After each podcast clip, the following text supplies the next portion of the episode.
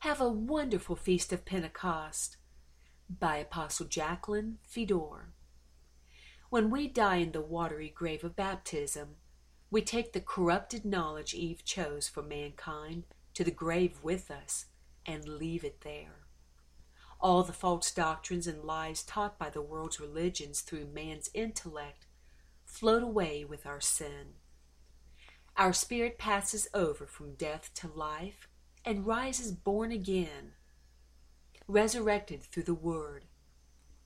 Romans chapter 6 verse 4 explains, Therefore we were buried with him through baptism into death, that just as Christ was raised from the dead by the glory of the Father, even so we also should walk in newness of life.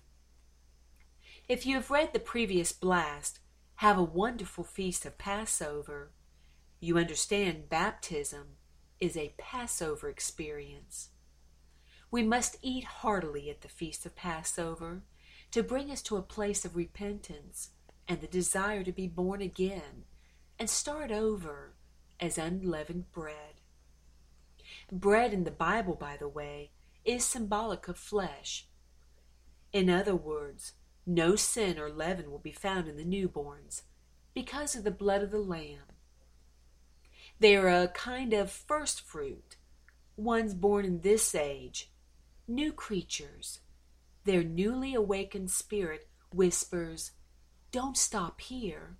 There is so much more. And indeed, there is. The Feast of Pentecost is the next exciting spiritual meal to look forward to. Many major personal changes take place as we experience this feast, and God's plan for the restoration of man continues in fulfillment of this scripture in Philippians chapter 1 verse 6. Philippians chapter 1 verse 6. Being confident of this very thing that he, Jesus, who has begun a good work in you, will complete it until the day of Jesus Christ. The light of the menorah, symbolic of God's knowledge, shines ever so brightly on those feasting at Pentecost. This is a very exciting feast. It is served directly to man's spirit by the Spirit of God. How wonderful is that? This fascinating event is experienced from an elevated, higher position as was depicted by Mount Sinai, where the first Pentecost took place, and again in the upper room at the second. What takes place at the Feast of Pentecost is an activity from the supernatural realm and from a greater source of power than what is considered normal. It is a moment when those that are born again ask God to restore their spirit and are personally touched by the Spirit of God Exodus chapter 19, verses 16 through 19, graphically gives us a visual physical picture of God's presence on earth, working to prepare a people for Himself, foreshadowing this future Pentecost in the era of the early church. Then it came to pass on the third day in the morning that there were thunderings and lightnings, and a thick cloud on the mountain and the sound of the trumpet was very loud, so that all the people who were in the camp trembled. And Moses brought the people out of the camp to meet with God, and they stood at the foot of the mountain. Now Mount Sinai was completely in smoke, because the Lord descended upon it in fire. Its smoke ascended like the smoke of a furnace, and the whole mountain quaked greatly. And when the blast of the trumpet sounded long and became louder and louder, Moses spoke, and God answered him by voice. Acts chapter 2, verses 1 through 4, gives us another physical manifestation or sign of something spiritually special taking place with God's people as they celebrated the Feast of Pentecost in the era of Jesus. When the day of Pentecost had fully come, they were all with one accord in one place. And suddenly there came a sound from heaven as of a rushing mighty wind, and it filled the whole house where they were sitting. Then there appeared to them divided tongues as of fire, and one sat upon each of them. And they were all filled with the Holy Spirit, and began to speak with other tongues, as the Spirit gave them utterance. God's plan for restoration of the individual man started at this Passover. Before they were gathered as a nation, this time they were handpicked one by one. Was this experience for just those at the time of Jesus only? Absolutely not. Acts chapter 2, verses 38 through 39. Then Peter said to them, Repent, and let every one of you be baptized in the name of Jesus Christ for the remission of sins, and you shall receive the gift of the Holy Spirit. For the promise is to you and to your children and to all who are far off, as many as the Lord our God will call. We are a part of those far off. So why on earth do so many churches either ignore the infilling of the Spirit altogether or teach it is demonic? It is God's gift to man. Shame on them. The word says, Woe to the shepherds that mislead my sheep.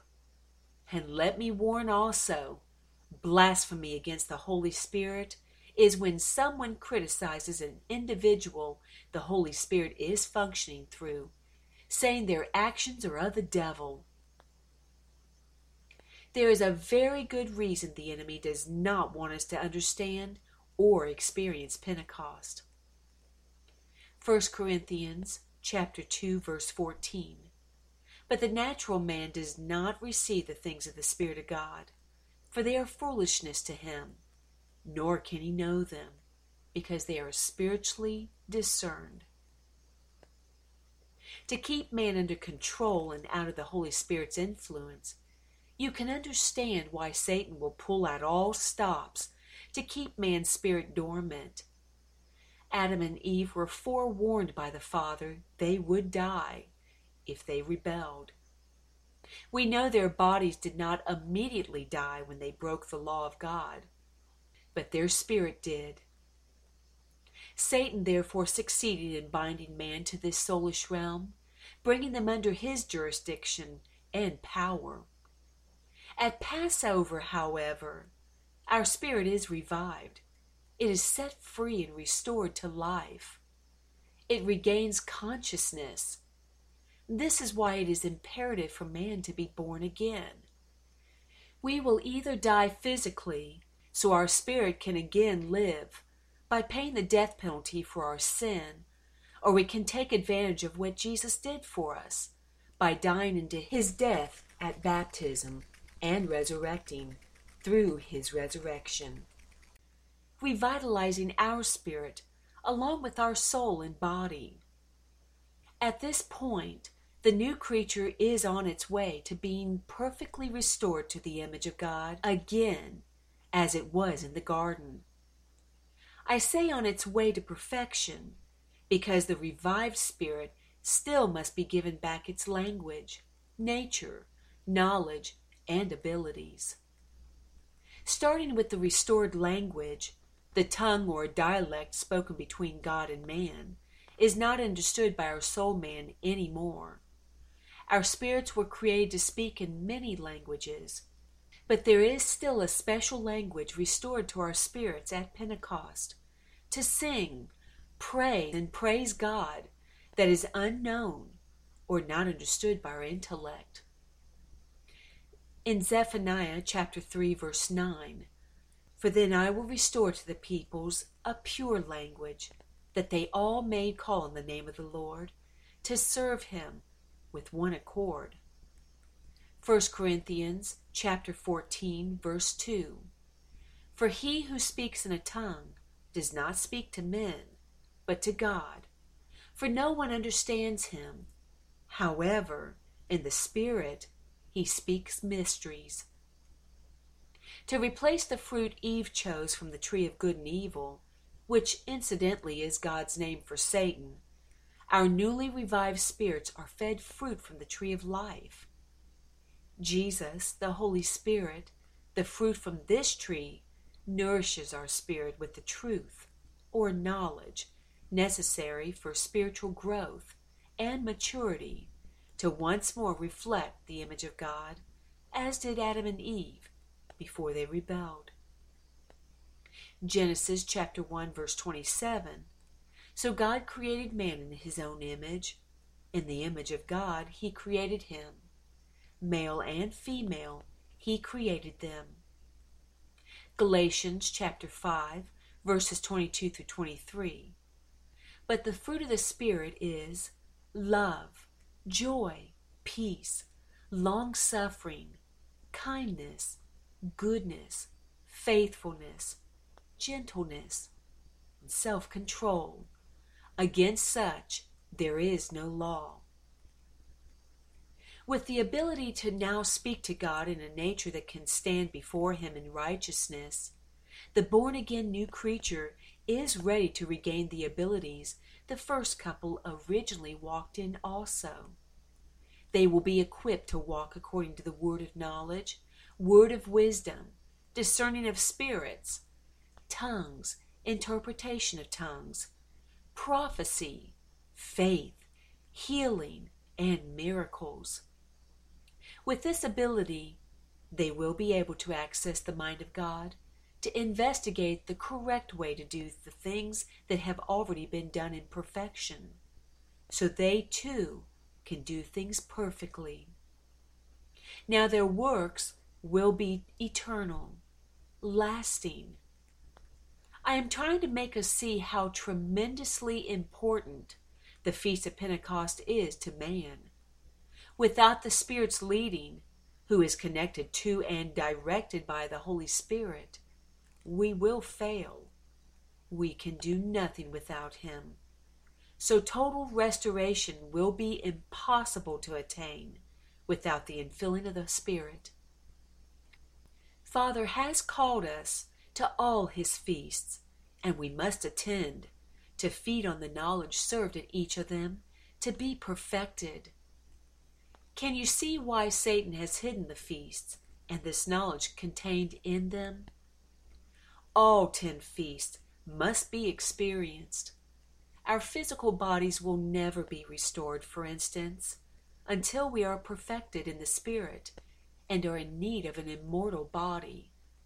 The promises of God for restoration are sure, but again, we must be perfected.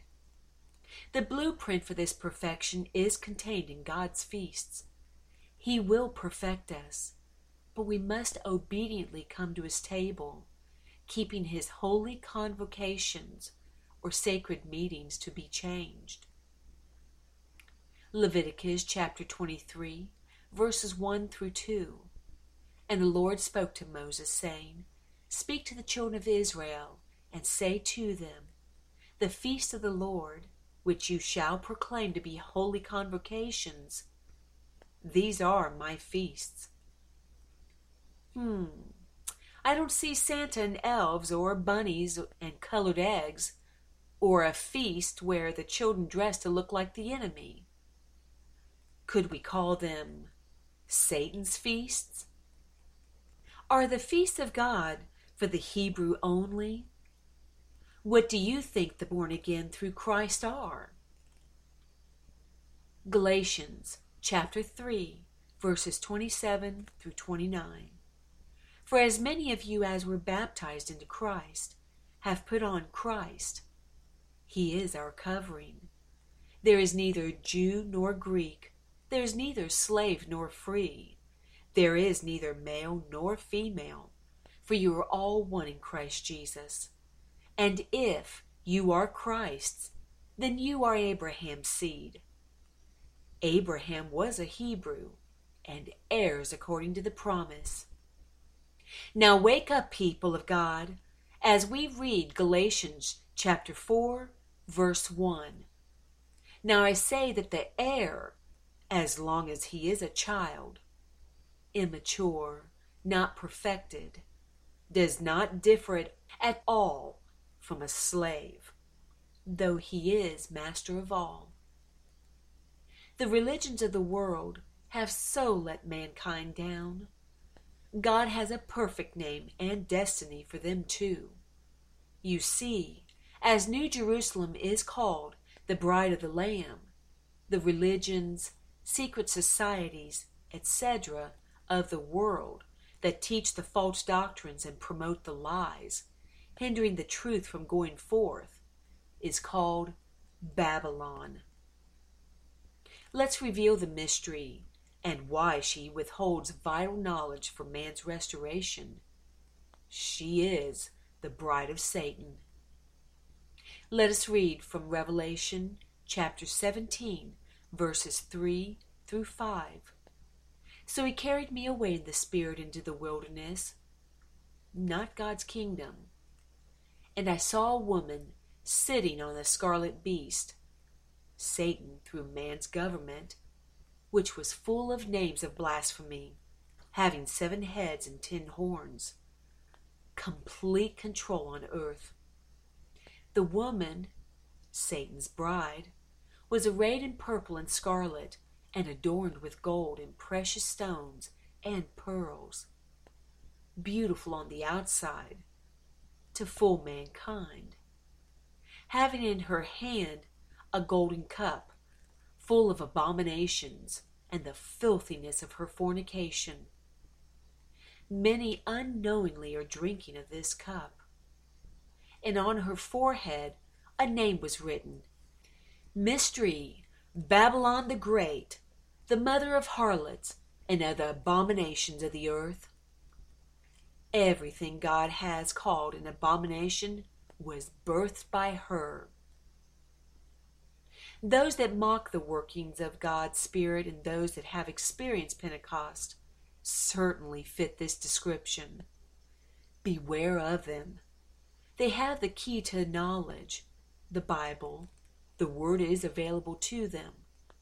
But they refuse to walk in truth, obey God's law, and are a hindrance to those that do crave truth. Luke chapter 11, verse 52. Woe to you, lawyers! They were the Pharisees, the church leaders of that age.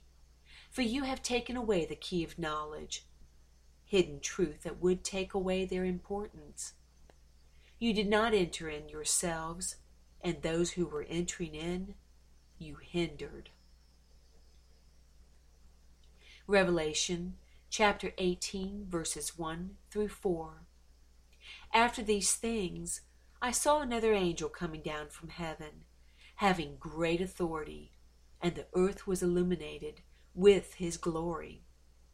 And he cried mightily with a loud voice, saying, Babylon the Great is fallen, is fallen, and has become a dwelling place of demons, a prison for every foul spirit, pedophiles, sex traffic, money schemes, on and on.